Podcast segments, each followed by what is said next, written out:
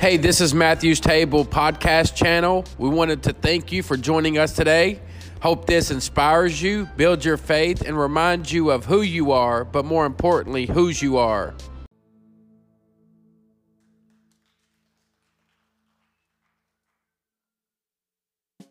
Good morning. Wow. Good morning. Uh, we're about to do our dollar ministry, and um, every week we give that away. If you didn't know, but this week was able to help uh, a guy. He's been traveling back and forth uh, due to hospital situations, and we was able to come alongside of him and help him pay his rent.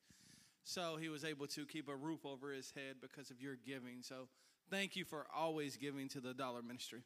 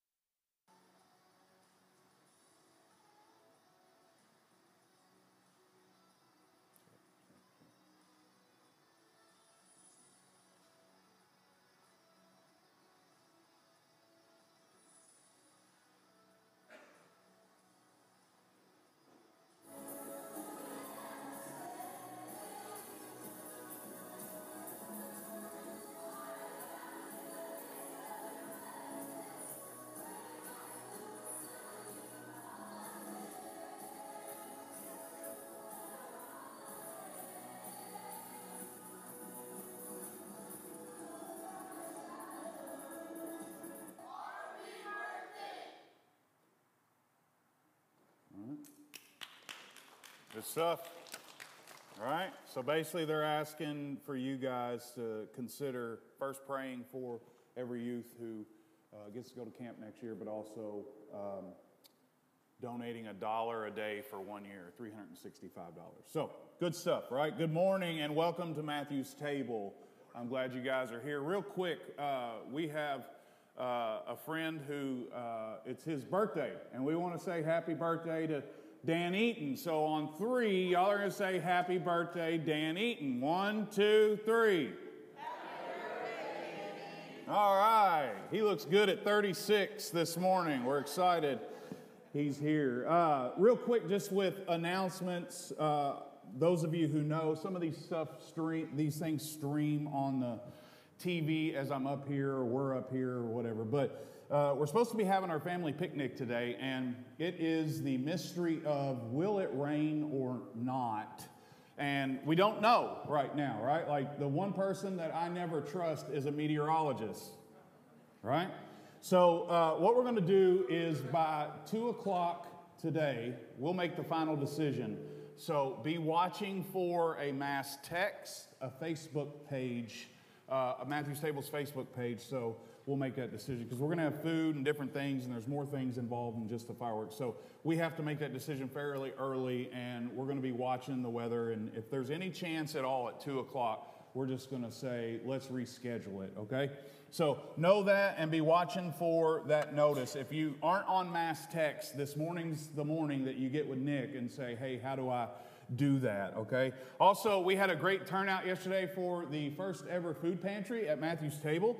Uh, Nick said over 20 or 30 people came and got food, so that's amazing. And what we have now is a list of what's in the food pantry. And so, what we would ask you guys to do is uh, consider when you're grocery shopping, maybe you pick up just one of these items. And as a church body together, we can continue to keep that thing stocked and feed those in our community who need uh, food, right? So, uh, that's something that you could think about. You could pray about. There's just there's a lot of things on there. Just cans of green beans, peanut butter, pasta sauce, box of rice, uh, mashed taters. You know the little packages of mashed taters, cereal bars, all those things. Things we need most right now are probably the hygiene things, the toothbrushes, toothpaste, soap, stuff like that. So. If you'd like to do that, what we're going to do is start leaving a box, probably at the Welcome Center every Sunday. And as you come in to worship the Lord with uh, with everyone here at Matthew's Table. You can just drop whatever it is that you are donating to the food pantry in that box, and then we can get it uh, placed down there and be ready for the next. Uh, I feel like I am just really echoing and loud. Or so, am I? Okay.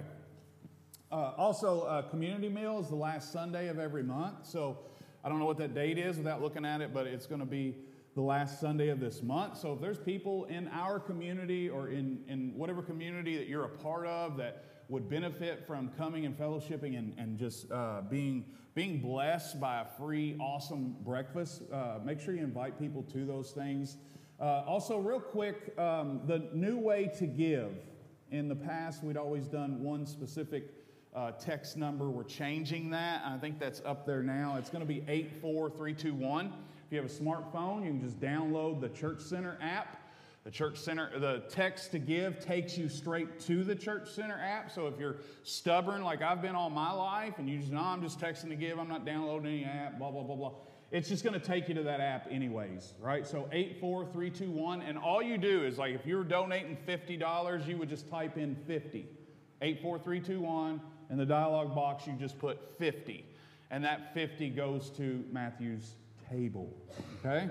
So it's a big deal. We're going to uh, allow both to be in operation throughout the month of July, so and they'll overlap so that if anybody doesn't get the word, they will still be able to give. But if you do uh, uh, call this home or you are committed to Matthew's Table in any way, uh, make sure you start changing the way that you're giving through text to 84322 one. Uh, also, at the end of this month, uh, we'll be doing Vacation Bible School. So if that's something uh, that you would love to see, you know, your niece, nephew, cousin, um, your own son or daughter go to, get with Tamara. It'll be at the end of this month. If you'd like to volunteer or help in any way, get with Tamara. So uh, it, will be it'll be awesome. It'll be right here at the church. So we're looking forward to that. The Back to School Bash, which is August seventh um, here at the church where we, are changing things up a little bit this year. We're going to start inviting families from the Cadillac and Colonial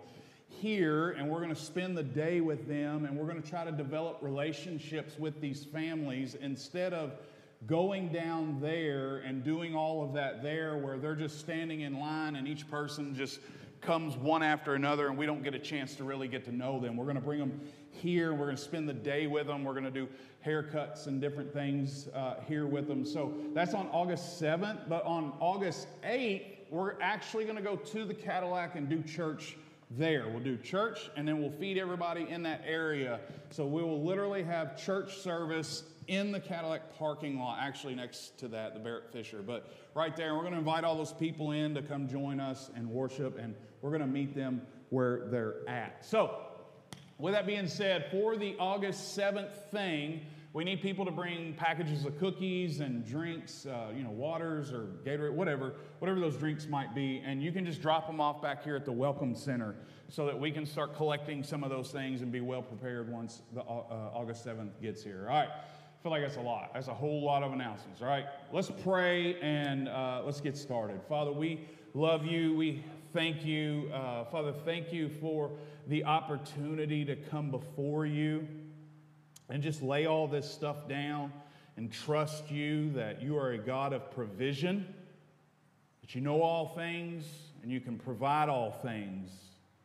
And so, were some of the uh, events and activities that we're going to be doing in the next couple months seem to be uh, a lot and overwhelming, Lord, just help us in those things. Give us everything we need. It's in Jesus' name I pray. Amen. Well, if you're joining us this morning for the first time, uh, one, we're excited that you're here. We're glad that you chose to worship uh, with us. There's Connect cards. You can fill those out back at, back at the Welcome Center. Um, but just because of that, we, what we've been doing, just so you kind of are caught up, you know what we're doing, is we've been walking through the Sermon on the Mount. And we chose to do so particularly due to casting a new vision statement in January, where we, as a body of believers, desire to look, live, and love like heaven. And so, the Sermon on the Mount, where Jesus preaches the greatest sermon to ever be preached, uh, basically on kingdom living. I'm not sure about you guys, but by doing this and walking through this and seeing what Jesus, the, the expectations that Jesus has for those who are truly following him, has been challenging for me to say the least. Each week, Jesus has raised the bar and the weight of being a true disciple pushes us closer to the cross, realizing apart from God, we could never carry out His requirements for us. And the good news this morning is he begins to shift gears now, moving away from all of the difficult callings that we've been looking at and talking about to the how to's. How to do certain things as a disciple. And just as a way of quick review, what we've looked at so far so that you're tracking with us, we, we've talked about the beatitudes or the beautiful attitudes of a disciple, where a disciple is to be humble, not proud. A disciple is to hate their sin right? Be broken over their sin. The disciples to be meek, where you're selfless and you're concerned with the uh, with others' good, others' good over your own, and you are intentionally seeking God. You're hungering and thirsting for the things of God, and by doing so, you're pure in heart. You're merciful to others. You're peacemakers who embrace being persecuted for righteousness' sake because we are the salt and the light of the world who understands that the new covenant of grace that's came in Christ actually takes the Old Testament law to another level because Christ is fulfilling that covenant. We're to be truth tellers. We keep our word. We, we, if our yes is yes, then it's yes, right? Let our yes be yes and our no be no. We, we turn the cheek when someone is malicious or intentionally trying to harm us. We go the extra mile for those who wrong us.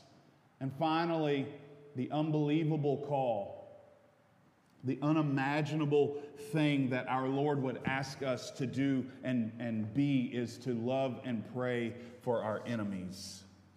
That's kingdom life. And that's the life that we hope to live here at Matthew's table. That's what we want the world outside of those doors to think of when Matthew's table is mentioned. And some of you may be thinking, that's not the Christians I know, Roger. To which I would say, Amen.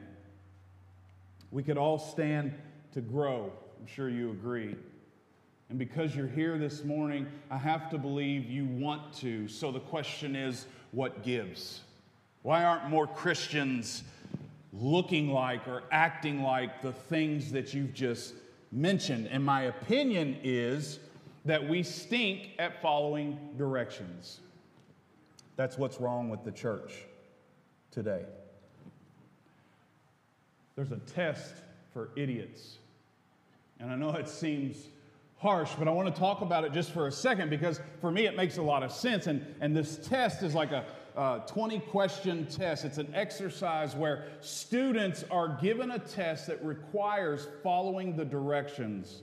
And what they found is most people don't read instructions carefully at all. They just start taking the test, they just start doing. So it's all the, the whole purpose of it is to make a point that you read the instructions so these people start taking the test and as they're going down one circle the word name do the yell out your name as you're taking it roger and they're in the classroom right and it gets down to the bottom and it's like you know you didn't follow the instructions at all right and uh, I have an image that I want to show you up here just as a way of uh, example. And it's here it says, Thanks for a great year in purple. So somebody called in, gave the instructions to the, the bakery, says, Look, I want you to make a cake. that says, Thanks for a great year. And by the way, do it in purple. So there's all kinds of stuff wrong here. Like they put, Thanks for a great year in purple, and it's not even done in purple. It's like a blue, blue, right? And so that's kind of an illustration as to how we don't follow instructions very well. And what I have this morning for you is a confession. I'm one of those guys. I'm per se an idiot who, who really just can't stand instructions, right? Like, I don't like assembling stuff, and when I get it and it's got this, it looks like a blueprint for a NASA rocket to me, and I don't care if it's got two screws or a hundred. Like, I just, as soon as I see it, I get anxiety because I don't want to do all that. I want to skip all of that. And recently we had bought a chair for our prayer room at home, and being the Bob the Builder I am, that's sarcasm, I looked at the picture on the box because it, in, when it, with the instructions that were provided, it was clear. All I had to do was pull the chair out. There was four legs that got put on the chair. That was it. So Obviously, I don't need to read the instructions. This is going to be real easy. I look at the image on the box, I put the legs on, I busted my knuckles because, you know, it's got the real tight spots where you got to crank in and tighten up everything. And I'm already aggravated. And I'm finding Brittany's like, Are you done yet? And I'm like, Oh, just four legs. And by the time I'm done, she comes in there and I'm all proud and I set it up straight and I put the legs on backwards. Now, that's important because the back legs were supposed to slant, they slant. So it was clear that the legs are not all the same. That's why this is important, right? But I figured by just looking at the box, I'd be able to do something so simple. Skipping the instructions, I set the chair up and it's sitting wrong, right? So then I had to swallow my pride and admit that I didn't read the instructions and uh, take them all off and do it again. But that's what we do, right? It's the same things, it's the same thing Christians do. And I know that because Jesus gave clear instructions in the Sermon on the Mount on how to be a true disciple. We just choose not to follow them. We just choose not to read the word. We just assemble our own walk and make things up as we go. We like to do it our own way. That's why Christianity has multiple versions. Roger, I noticed that these Christians over there do this, and these Christians over here do this, and you all do this. Why do you all do, do everything so different? Well, we don't like to follow instructions. We don't even read them, right? We do it our own way. So this morning we're going to read the instructions carefully. So if you would turn your Bibles to Matthew chapter 6, verses 5 through 13, as we look to the Word God's instructions for his disciples, right? I'm going to read this to you, and it should be on the screen. Verse 5 And when you pray, you must not be like the hypocrites, For they love to stand and pray in the synagogues and at the street corners, that they may be seen by others. Truly I say to you, they've received their reward. But when you pray, go into your room, shut the door, and pray to your Father who is in secret. And your Father who sees in secret will reward you. And when you pray, do not heap up empty phrases as the Gentiles do, for they think that they will be heard for their many words. Do not be like them, for your Father knows what you need before you ask Him. Pray then like this Our Father in heaven, hallowed be your name, your kingdom come, your will be done on earth as it is in heaven. Give us this day our daily bread. Forgive us our debts as we also have forgiven our debtors. And lead us not into temptation, but deliver us from evil. It's the word of the Lord. Amen. And just to make sure everyone is tracking with us, Jesus is now teaching us the how to's. I've Already mentioned that earlier. He's given us the expectations and the characteristics of a true disciple, and now covers the uh, well known religious obligations that. Uh, even much like today, in their time, was how their spirituality or faith was measured our giving to the poor or the less fortunate, our prayer life, our prayers, and our fasting or denying ourselves. And Nick did a great job last week dealing with the first of these, but more importantly, helping us see what Jesus desires us to take away from these how to's. He's specifically targeting the intentions and motives behind doing them, the reason as to why, right? And so doing these things publicly is not condemned by Jesus. He later prays in public. But the reason we do them can be condemned. And if we're doing any of those three giving, praying, fasting to be seen by others, we're doing them for the wrong reason, which is between you and God, by the way. So, my advice before doing any of those things publicly is to search your heart and make sure you're more concerned about God getting all of the glory, God getting the credit by your obedience in these things. And what's also important is knowing that He doesn't do away with these three things due to someone abusing them for personal gain. We know that because in each of these things highlighted giving, prayer, fasting he says, when you do it, when, there is an expectation, guys. When you give, when you pray, when you fast, right? Clearly, it's obvious that we could evaluate our own relationship with God by looking at just those three, the presence or absence of each of these in our lives. And here's why. When I'm giving to the poor or less fortunate, I'm avoiding the temptation of building my own kingdom.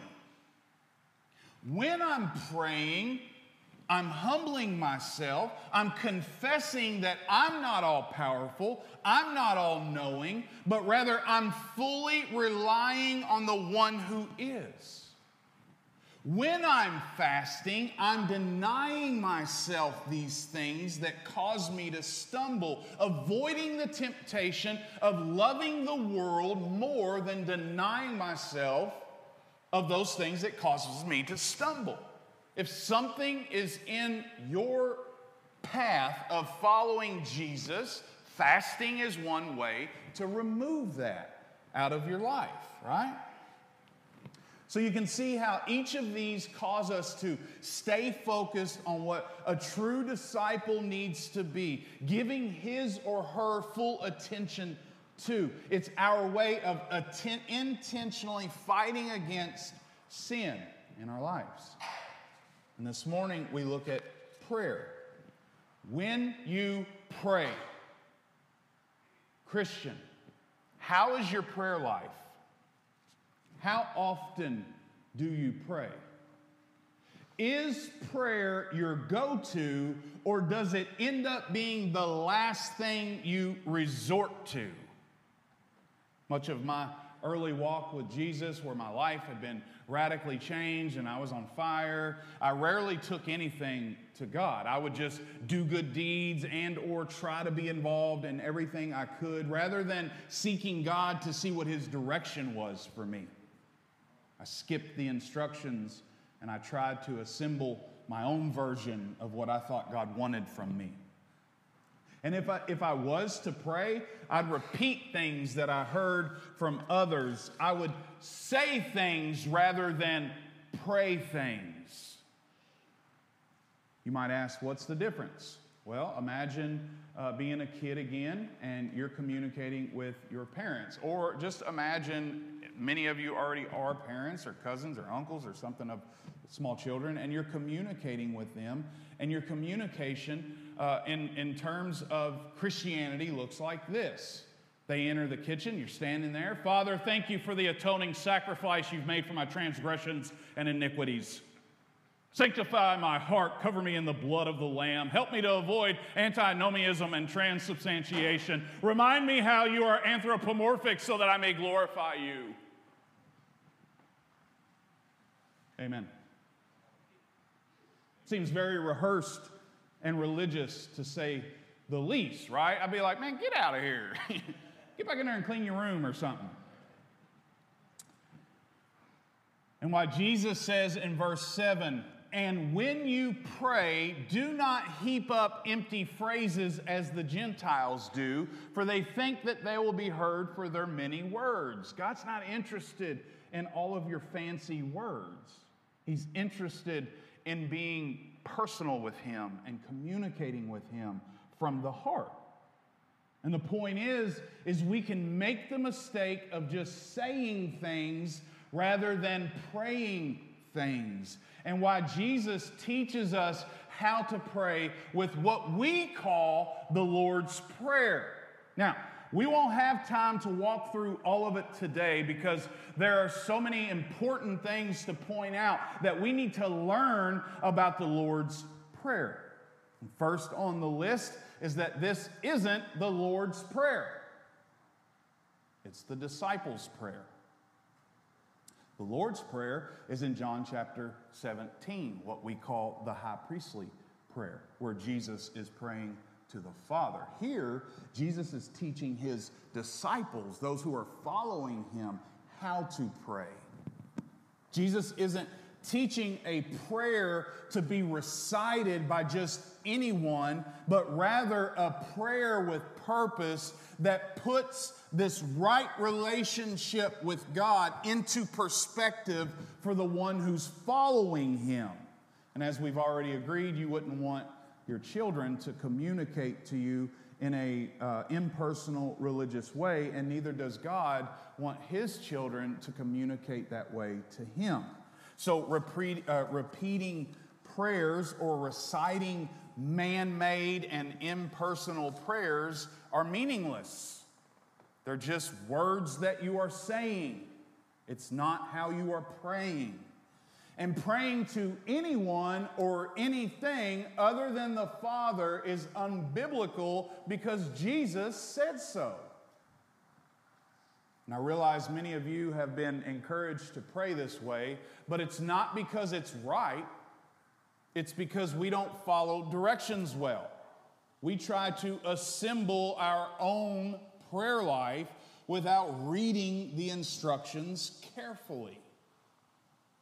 I want to point out something else quickly that's encouraging and oftentimes forgotten by the church. In verse 8, Jesus says that the Father knows what we need before we even ask.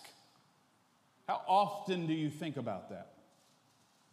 How often do you remind yourself that He is such a good, good Father? He already knows what we need before we ask. You know what that means, though? That means that God is not far off, He's not unaware or distant from your circumstances. He's fully aware of every need and desires to meet those needs according to His will. But He wants you to ask for it because it demonstrates your trust in Him and His position of authority in your life.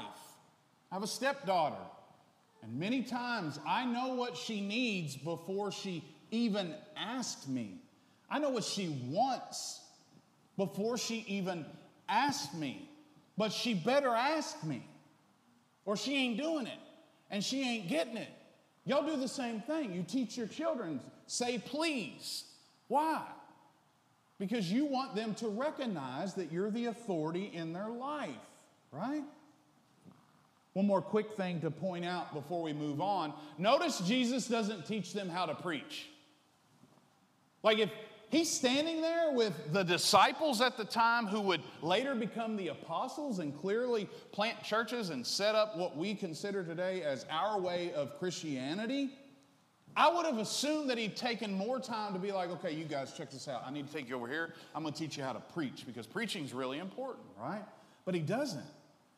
He's more concerned about teaching them how to pray because very few would be called to preach. Rather, the Lord of all things, Jesus Christ Himself, God in the flesh, focuses on teaching us how to pray because prayer is a privilege where, as a child of God who's been adopted into the family of God, we have direct access to the creator and owner of all things. John Piper put it this way, and it's something that I want you guys to think about this morning. He says, Prayer causes things to happen. Prayer literally can change things. Amen.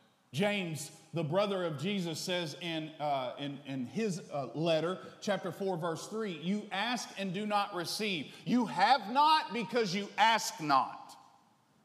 Because you ask wrongly to spend it on your own passions. So that verse implies, whether we like it or not, that by praying, we can change how things are. Right? We like to think, well, God has a plan that was set out from the foundations of the world. And I would say, amen, but God is transcendent, working in time based on needs. And somehow it all comes together. So the question is, church, why are we not praying passionately for the conditions that we find ourselves in? Why are we not, not praying more often for the circumstances that we're currently dealing with, right? Do we not know the power and privilege that we have in prayer? Is it not embarrassing, just to be frank with you, that we have a church of, let's just say 300 on Sunday, and we got eight people on a prayer team. It's like having an NBA basketball team and saying, hold up, coach, time out. We got to get our dribble team. You, that's part of the game. You don't make a team to dribble the ball up and down the court, right? We got a prayer team with eight people on it. Yet Jesus takes the time to, to teach his own apostles who would who would set the course and put everything into motion to where we're at this morning, right now, in church, learning and hearing from the Word of God. He teaches them how to pray. Prayer must be more important than what we're making it right now. Jesus doesn't teach us to preach because he's more concerned about us getting communicating with God right than he is our communicating to others right. And so you might hear somebody preach and think, man, that's powerful, that's good. That, that brother, he's gifted, right? And we think, well, man, that's just awesome. I could listen to that guy all day. But millions can pray, and the trajectory or the direction of people's lives could change, right? We want to share a sermon with somebody or a sermon clip. Hey, watch this, man, this guy's really good. When we could be praying to the God, to, to the creator of all things guilty. Charles Spurgeon, you guys have probably noticed at this point, I love him. He's, he's one of my favorites. He was one of mine. But he said it best. He said, I'd rather teach one man to pray than 10 men to preach. One man to pray than 10 men to preach. I think the single coolest thing easily missed here in the Lord's Prayer is the one who paves the way affording us the privilege to a private prayer life and the right to petition the living God is the one fixing to sacrifice his own life for us. He's standing before the, the disciples, teaching them how to pray. Think about that. If it wasn't for Christ, we wouldn't have access to the Father. We'd still be su- submitting our prayer requests to a priest, a high priest who goes behind a curtain and talks to God on our behalf. He's intervened and now he intercedes for each and every one of us. Jesus Christ is Lord, right? Please read the instructions carefully, church, or you'll find yourselves doing things without prayer and petition that's meaningless and unfruitful, doing things in vain in your own power. And so Jesus says, when you pray, pray like this. When you pray, Roger, I don't know how to, I'm prayer like I just don't know how to pray. Well, read the instructions. Jesus says, hey, when you pray, pray like this. Don't just say this, but pray this way. If you've been following along in the book that we passed out, unlike my small church who doesn't read their chapters, uh, I love what the author says about how we should view prayer, right?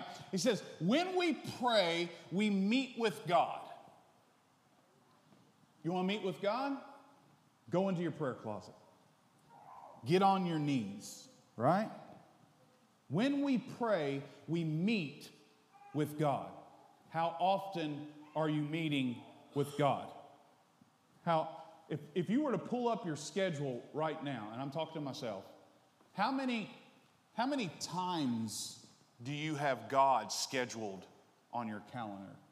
Where you just stop everything else, you push everything else out of, out of your life during that day, and you're saying, hey, uh, you know, oh man, hey, the uh, NBA game's on Tuesday night. You know, Brad, won't you come on? Sorry, brother. Meeting with God at that time. I'll pray for you though. Right? Schedule it. Put it on your calendar. It's when you meet with God. The disciples' prayer is a guide for us to know how to pray.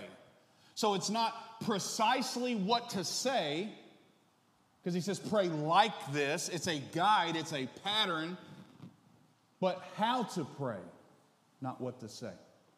Let's look at verses 9 and 10 and see how the disciples' prayer puts communication with God into the right perspective. Verse 9 Our Father in heaven, hallowed be your name.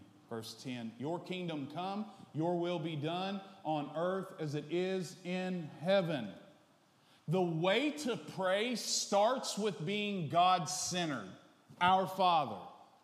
And calling on our Father has so many things to learn from. First, true prayer is familial, it's family, meaning God is our Father.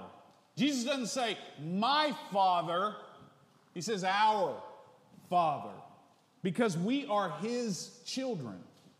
And because God the Father, in a similar way that the family unit would have a father, it communicates to us that He's available, He's present, He's interested, He's personal, and He's listening to us talk to Him when we talk to Him.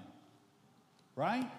It's also a communal thing, like a community, meaning by praying this way, we're reminded that we are a part of the family of God.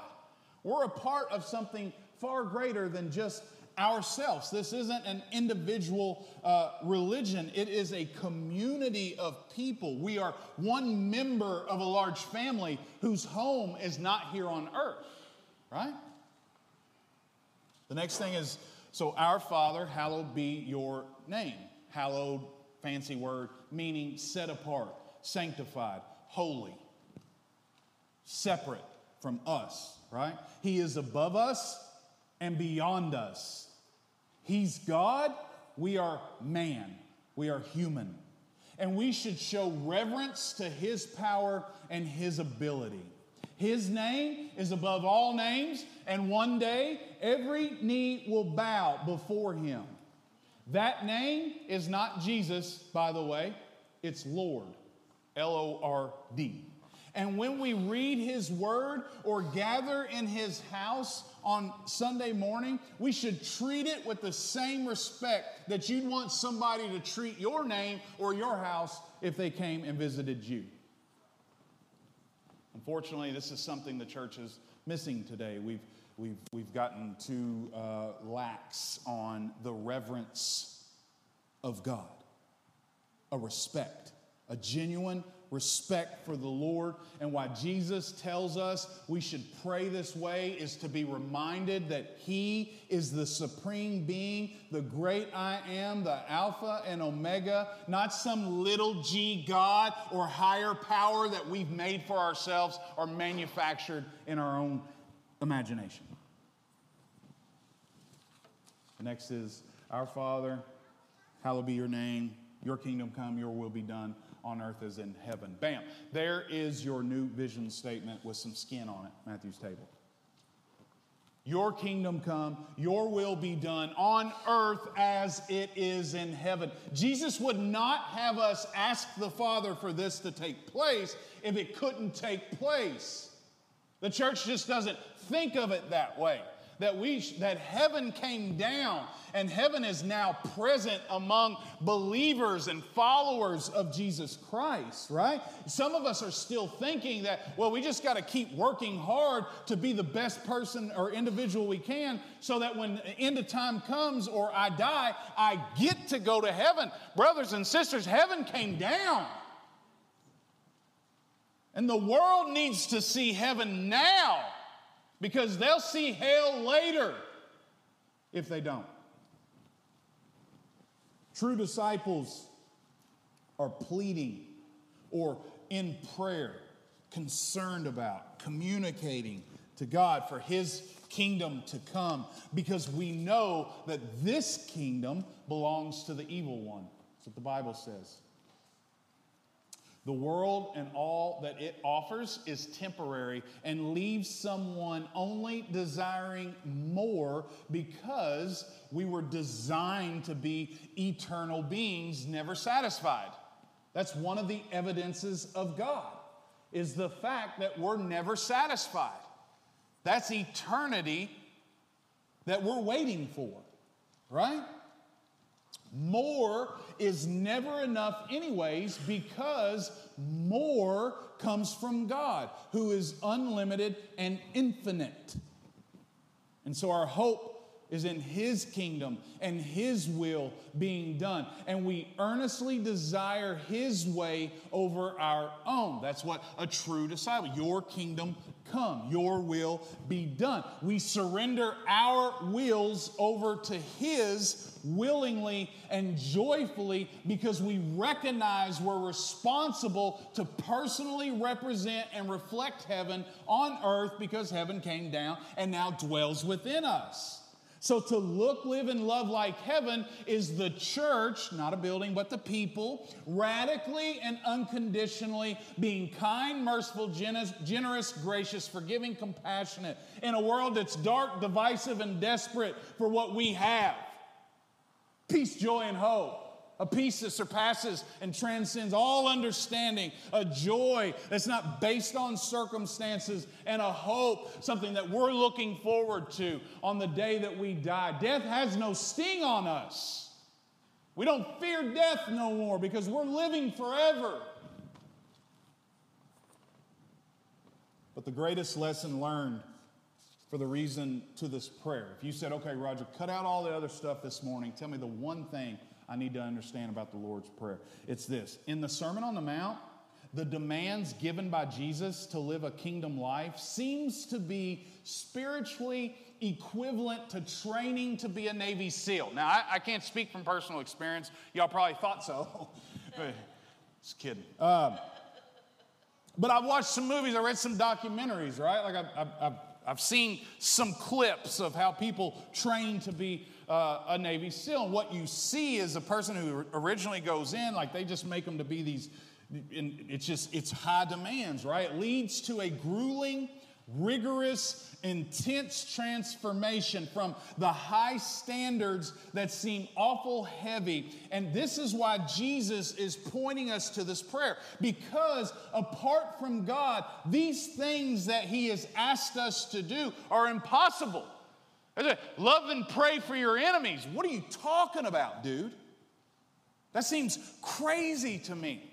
And so the reason the prayer is on the heel of all these things that he's introduced to us is because apart from God, all of these things are impossible. We must lean into and call upon the grace of God to enable us to carry these things out as disciples. Who wakes up in the morning and says, You know, today I'm just going to turn the other cheek? Right? Nobody.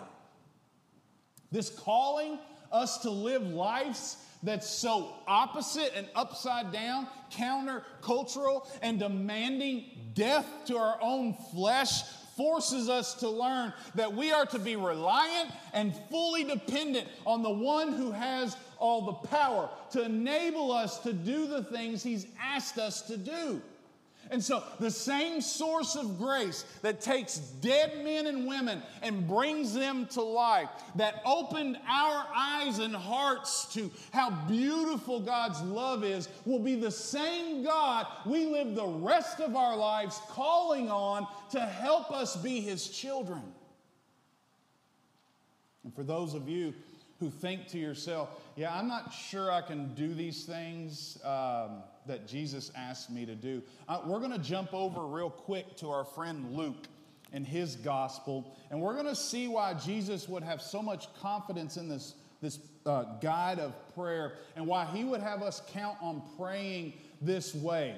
It's kind of the rest of the story to the disciples' prayer in Luke chapter 11. I'm going to read it to you quickly. It says, Now Jesus was praying in a certain place and when he finished, one of his disciples said to him, Lord, teach us to pray, as John taught his disciples. And he said to them, When you pray, so he's kind of repeating what he's already taught in Matthew chapter 6, say this Father, hallowed be your name, your kingdom come, give us each day our daily bread, and forgive us our sins. For we ourselves forgive everyone who's indebted to us, and lead us not into temptation, right? And he said to them, This is it right here. Listen, guys, this is why this is important. Which do you, as a friend, will go to him at midnight and say to him, Friend, lend me three loaves, for a friend of mine has arrived on a journey, and I have nothing to set before him. And he will answer from within, Do not bother me, the door is now shut, and my children are with me in bed. I cannot get up and give you anything. I tell you, though, he will not get up and give him anything because he is his friend. Yet, because of his impudence, that's just arrogance, he, he wants to get credit for doing such a good thing. He will rise and give him whatever he needs. Verse 9 I tell you, ask and it will be given to you, seek and you will find, knock and it will be open to you. For everyone who asks receives, and the one who seeks finds, and to the one who knocks, it will be open. Church, what father among you, if his son asks for a fish, will instead of a fish give him a snake? Or if he asks for an egg, will give him a scorpion? If then you, who are evil, know how to give good gifts to your own children, how much more will the Heavenly Father give the Holy Spirit to those who ask Him? That's a good, good Father.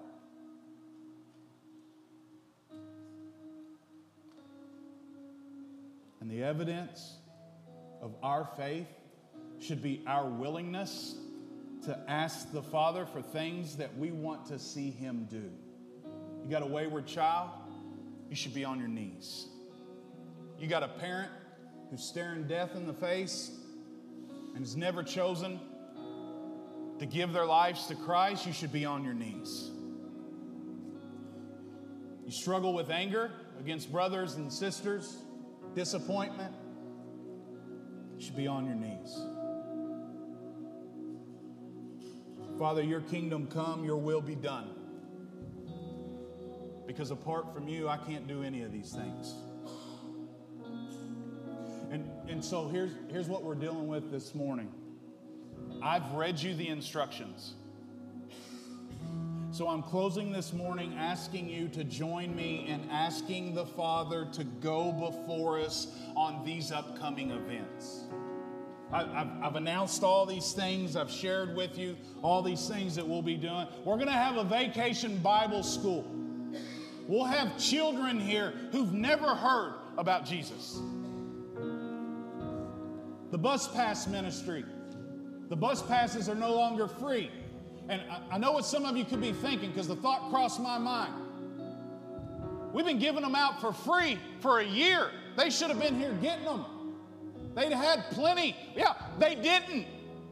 Who are we to judge? We're going to give them anyways because it creates an opportunity to develop a relationship. And in that relationship, it gives us opportunity to tell them about Jesus. Are you praying for the bus pass ministry? The back to school efforts, initiating our partnerships with families in need, they're going to be here. How dare us wait till that day to pray?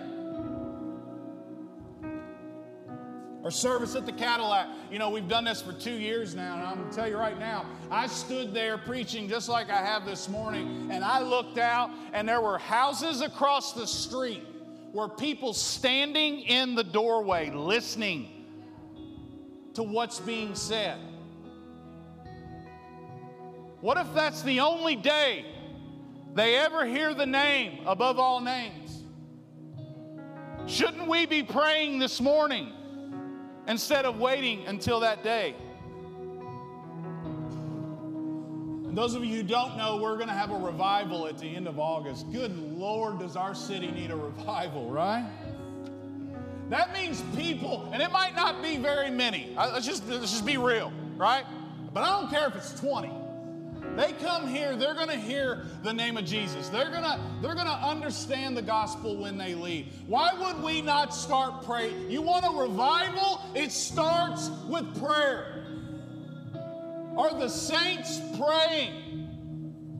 That on those nights, men and women will come forward and give their lives to Christ, and you could sit there in your chair and just think to yourself, Praise the Lord. God, you get all the glory. I prayed, but you delivered. Right? Let's not let it be because we didn't pray. Let's go to the Lord in prayer. So, as we close this morning, all I'm going to ask you guys to do is we, we always close in song, and it's a time of invitation to respond to what you've heard, not to me, but to what you heard. Let the Lord, let the Holy Spirit work on your heart and your mind and you respond to God in the way that God would have you respond right now. And it may just be prayer, but that's enough. Because we have a God who's available, we have a God who's present, and we have a God who's listening. Would you pray with us this morning?